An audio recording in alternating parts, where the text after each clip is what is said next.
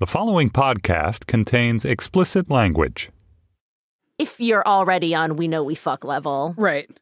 Then just go ahead and do it first.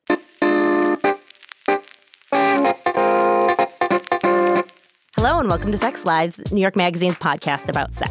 I'm Maureen O'Connor, and with me today in studio is one of my favorite sex writers, Priscilla Pine. Welcome, Priscilla. Hi, thank you for having me. Priscilla Pine is not your name, is it? No, it's not my real name. It's a pen name. Why? Well, I write a lot of different stuff, but because sex is such a sensitive topic that I felt like writing it under an assumed name would give me a little bit more space to explore things that might otherwise upset people I've dated in the past or upset my traditional employers. Because you work as a journalist full time. Right. I work in an industry that maybe isn't going to be down with you writing about sex. I work in an industry that's a little bit more conservative for a trade publication. So I wanted to give myself a little bit of space to explore some things that regular life constraints might otherwise stop me from exploring. And how did you come up with Priscilla Pine? Well, I had a stuffed pig when I was a kid. A stuffed pig in a dress named Priscilla. Wait, did she come with the name Priscilla, or you named her Priscilla? I don't remember exactly. It might have been like on a tag or something, or it might have been something my mom suggested. I was probably like 4 years old. Mm-hmm. And what better name for a sex writer than the name of a pig in a dress? It just felt really appropriate given the subject matter. What about Pine? Just fit? That, I sat down with my first editor that I had when I was doing this column at a different magazine, and we were trying to think of something that would go with the first name that made it sort of clear that it might be an assumed name instead of my real name. And that just sounded like a really fake name. Yeah. And to be clear, that fake name is writing at The Cut, where I write also now. Yes. Your article, Snapchat is for Flirting, yes, was fascinating to me for the many reasons. Among them, you sort of point out the way that we communicate in different apps is slightly different, and thus they're most useful for things. So tell me, how did this come about? How did you realize the true purpose of Snapchat? I had not been a big Snapchat user until about a year ago, and I started talking to this guy on Twitter who was a big Snapchat user. Whenever I wanted to send him a picture, I would just take a picture with my regular camera and text it to him.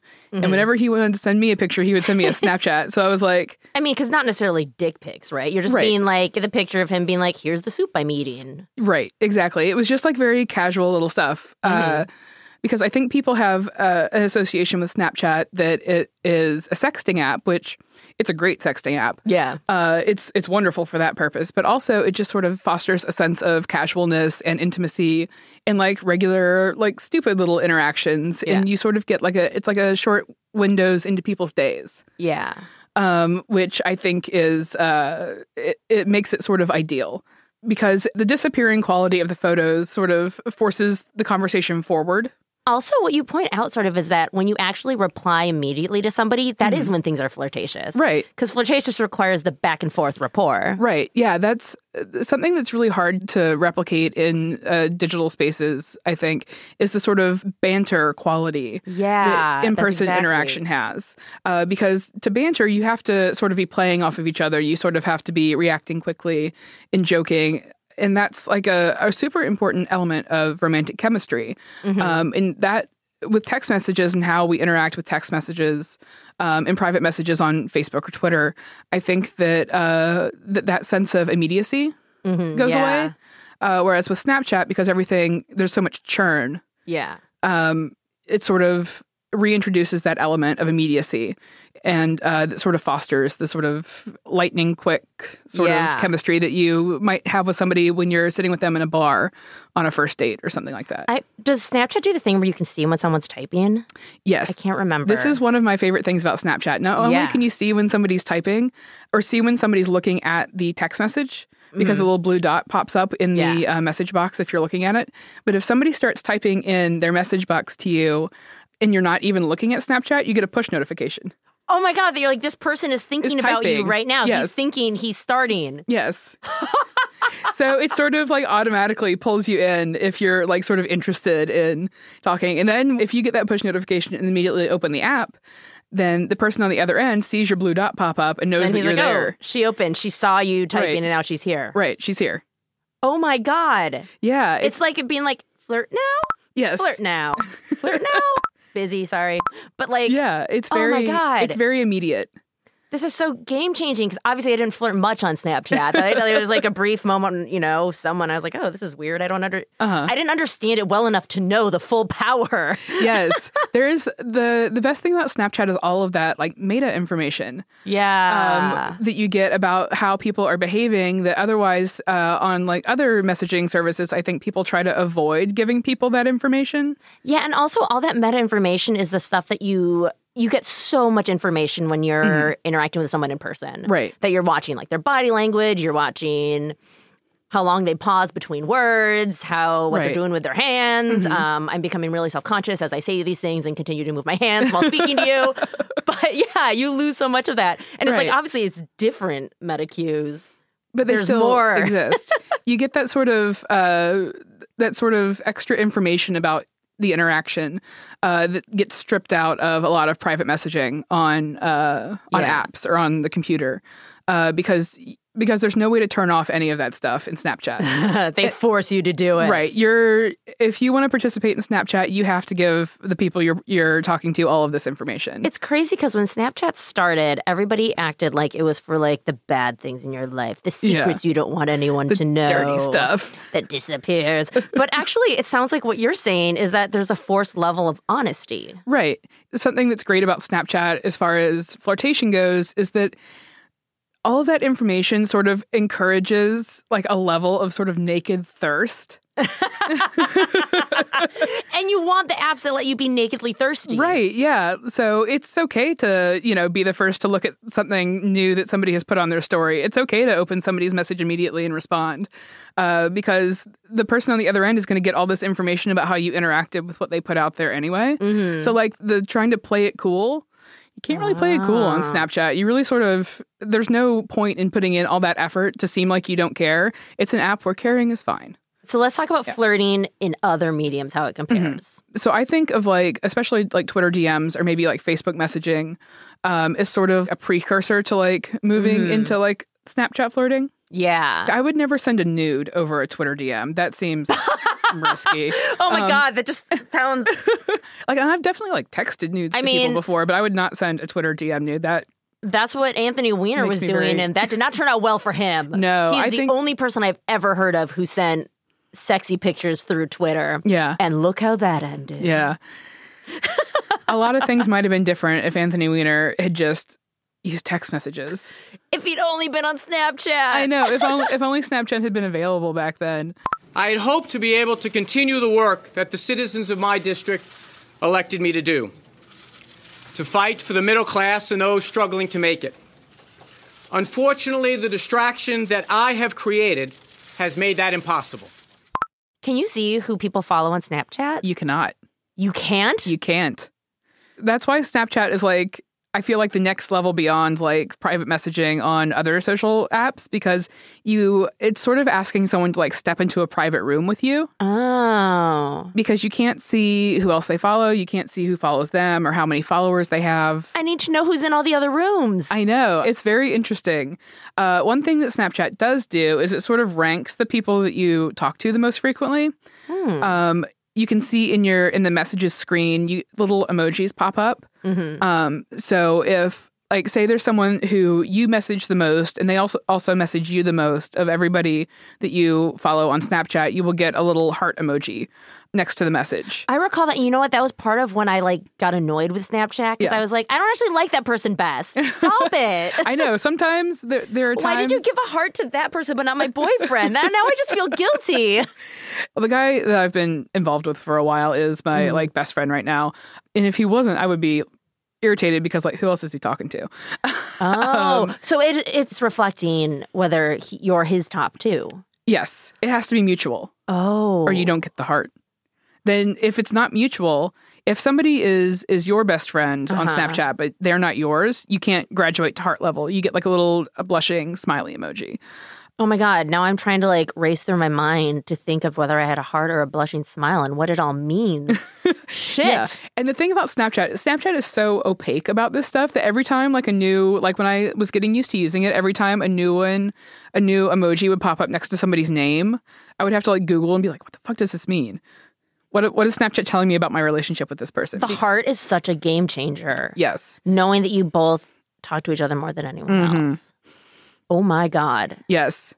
Meta information. Snapchat provides all kinds of like little clues and little stuff to tell you what's going on. I'm trying to think of what would happen in other parts of my life if there was like the blushing smile versus the heart. Yeah. Of like if there was a way to have your blushing smile versus heart just about like your imaginative life or your like fantasy life or like how much you're thinking about that person. Right. That's information that would be very useful that we will hopefully never have. Right. Hopefully that stays a secret forever.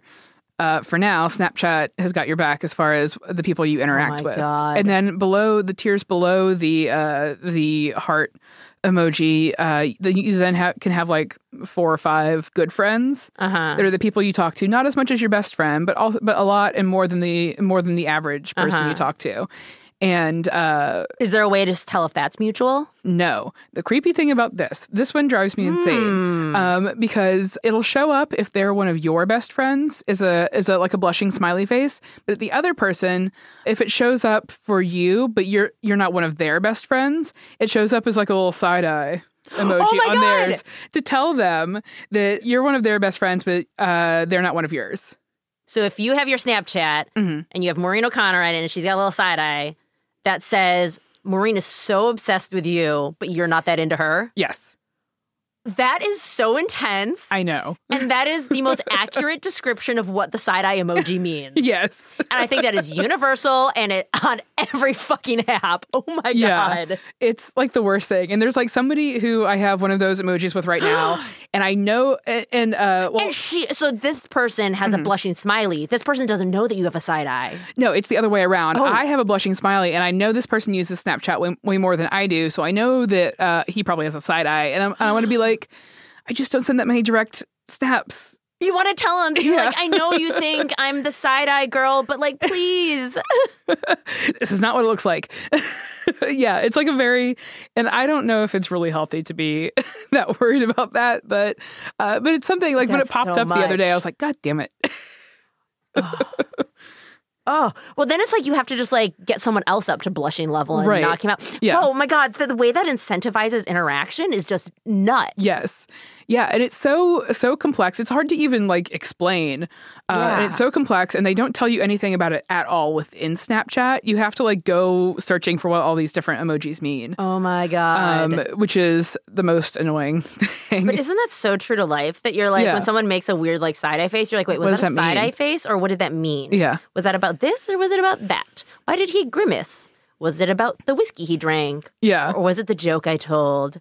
Oh, my God. You know what? All of a sudden, I'm being like, Snapchat is so true to life, and that makes it terrible. Yeah. Yeah, there's definitely like a flip side of it when the nature of your relationship with somebody changes, and then suddenly you have all this information about how they're not interacting with you. Oh, my God. Now I'm spinning through my mind of thinking of, like, all my ex-boyfriends. I'm like, was I the side-eye, or was he the side-eye? Yeah. Who was the side-eye? It's very, it's an intimidating amount of information. That's also such an accurate depiction of when two people in a relationship don't realize they're in the same relationship. And you're like, I have a beautiful, blushing, smiling relationship with this wonderful, wonderful person. Yeah. And you're like, oh, shit, this whole time he was planning to dump me. Yeah. It was the side eye to him. Yeah. Out on the other side, the side eye emoji is like, bitch, you thought. Yeah. That's what it is. Yeah. Bitch, you thought. Oh, my God. Yeah. This has changed everything for me. Have you heard of the concept of the deep like? This was a term coined by Anna Deutsch in L.com. In 2013, and I still like refer to it so frequently in my life. I've never heard it before. So the deep like would be if now this would exist on Instagram flirtations, Facebook flirtations, perhaps Twitter, depending, where somebody like adds you or they just go and they just clearly have scrolled a ways down and then they like a picture from like a year ago. And that's the little signal that's like, hey, I'm into you enough that I scrolled that far to find that bikini picture. Yes. On Twitter, though, you have the media tab. So I have this one ex. He was one of those dudes who, like, just never entirely goes away. Yeah. Just is always like, hey, just trying to remind you that I'm here. So he, like, every, like, couple of months, mm-hmm. He was not a big Twitter user, but he followed me. And every couple of months, he would just, like, scroll down my media tab and fave, like, my 4 most recent selfies or something like that. Uh-huh. And, like, if you just wanted to, like, look at some pictures of me and, like, reminisce and whatever, then he could just do that without faving. He didn't have to fave says, them. Hey, the fave I'm looking says, at you. Hey, remember me? I'm looking. I'm still here. Piece of shit. He was one of those guys who wanted to keep me around as, like, an option to, like, go get some drinks and, like, have a good time. Because we had, like, good interpersonal chemistry or whatever and have sex. But he never wanted to do it on, like, my schedule. Yeah. It was always, like, when he was interested in doing that, then I would get some a media tab deep dive. And then 2 weeks later, he would text me and be and like... I was like, oh, you just got dumped, didn't you? Hi. Yeah. Be like, oh, whoever you were bothering before has... already freaked out on you. Now it's my turn. Now it's my turn to have sex with you and then become irritated with you. I have a term for this. I call these the satellite men because they just orbit and orbit and orbit. And you're sort of like, and periodically, you know, their presence is made known when they're like their full moon of the satellite or whatever. Right. Yes. They circle you with the vague hope that if as they circle, at some point they're going to crash back in. Yes. Which is precisely why you're like, is it safe? Is it going to stay at a safe distance? Yeah. Is it just going to like, and, you know, I'm aware of its presence and I'm okay with that? Mm-hmm. Or is it going to fucking crash into me? Right. Yeah. And most of the time it's okay. But then he was like a primary offender of the deep like for me. The deep like can be very flattering, though. It can be. I say making a deep like is kind of a bold move because it really reveals like how interested you are in someone. Yes. I will not make a deep like unless I want to be like, hey, FYI, I went to your timeline to look at. Otherwise, I'm not faving anything over an hour old. It's high risk because if like someone deep likes me and I'm not into it, then I'm just like, block. Yeah. Yeah. Then it's like, nope. The thing with the deep like is you have to be confident that it will be received well, that somebody is going to be interested in that level of thirst from you. Yes. You have to budget the deep likes. Yes. Very, very true. Yes. Another of my favorite articles of yours, the secret to a good date, have sex first. Yes. I am wondering, would you read the first 3 paragraphs? Would you like to do a reading? Yes, I will do it. Because I just find it so perfect. Last summer, I found myself being led through Williamsburg by the hand on the way to the apartment of Matthew, a guy I had been seeing casually and happily for a couple months. It was 90 degrees out at 9 p.m., and I was full of the Commodore's fried chicken thighs and mad as hell. By itself, nothing about the scenario was bad. Summer is my favorite season. Fried chicken is my favorite food. Emotionally undemanding men with impressive penises are my favorite people to date casually. He had his own place, and his sex playlist always contained at least one song I liked enough to ask him about afterward. He ate pussy both enthusiastically and well. The whole scenario was an embarrassment of riches. The problem, though, was that I was fairly drunk, full of deep-fried meat, and headed to an apartment in which an air conditioner had not been running all day. Once there, a 200-pound man planned to lie on top of my sweaty, food-swollen body for an indeterminate amount of time. Before he did that, he was going to peel off the jorts I had been wearing all day at work and all night in a poorly climate-controlled dive bar and put his face between my legs until I came twice. Once for real, a second time to assure him he had done a good job, the first time, and we could move on. It's so true. So then you propose, right, that if you're already on we know we fuck level. Right. Then just go ahead and do it first. Do you just say it explicitly? Like, come over to my house and then we'll go out to dinner. Yes. And I have like a pretty straightforward personality like that anyway. So mostly men who are attracted to me would be like, yeah. That's going to make me bloated and gross. Yeah. We fuck first. Right. Or like, that's going to make me bloated and gross, and then we can just snuggle. Yeah, that's what we can do fuck now. In the morning. Yeah. We can fuck in the morning is the true sign of like... Yeah. Like, oh, I'm tired, I'm full, I'm a little drunk, we can fuck in the morning. Yeah, it's usually something that like I would advise in most scenarios, do it after you've had sex once or twice already. Yeah. You know, if it's somebody you've like known a long time and just like never had sex with them and you know them pretty well, Yeah. Then maybe it would work in that scenario. Yeah. Once also you're like, oh, you already saw my apartment. I don't got to clean this shit. Yeah. Yeah. Once you put the clean apartment face forward once, you're like, okay. Now we get sloppy. Yeah. I am not like a particularly neat person. Mm-hmm. Like I don't make my bed. I don't, you know, there's a pizza box on the floor of my bedroom right now, I'm pretty sure, which is gross. I got to pick that up. Have you ever walked in somewhere and been like, I can't be here? Yeah. Yeah. And like a very specific person comes to mind. It was, I went on like one OK Cupid date with this guy, and he lived in like Carroll Gardens or something. And I was like, oh, I'm sure he has like a nice place. Carroll Gardens is a nice neighborhood. Lots of nice buildings over there. No. I walked into his apartment and it, first of all, stank of cigarettes. Oh, no. Like the guy was an indoor smoker, which is terrifying because I don't smoke at all. And even all my friends that smoke know to not do it in their apartments regularly. But this guy was an indoor smoker and I think also kind of a hoarder. Oh. Like his mattress and his box spring were on the floor, which is the first time I had honestly encountered that in New York. And this guy was like 35 years old. He was not 22 in Bushwick. He had like a real job, but his apartment was filthy. It was like all kinds of like books and newspapers and just like general clutter and stuff. I didn't really want to have sex with him anyway, but also it was like the middle of the night and I was super drunk and in Carroll Gardens, and I don't live anywhere near Carroll Gardens, so I was like, well. What am I going to do? Sleep in this like stinky hoard pot? Yeah. Or yeah, I told him I was on my period and I blew him and we went to sleep. You really cut your losses there. Yeah. I was like, what can I do here to not have to have sex with this guy? That's some real survivalism. But also to not have to go home right now. I wonder if anyone else has had the experience of walking into someone's house and being like, I can't have sex here. Yeah. Or like, what would make you be like, oh, shit. And I also am so curious if our listeners want to call in. You can always leave a voicemail for us at 646-494-3590.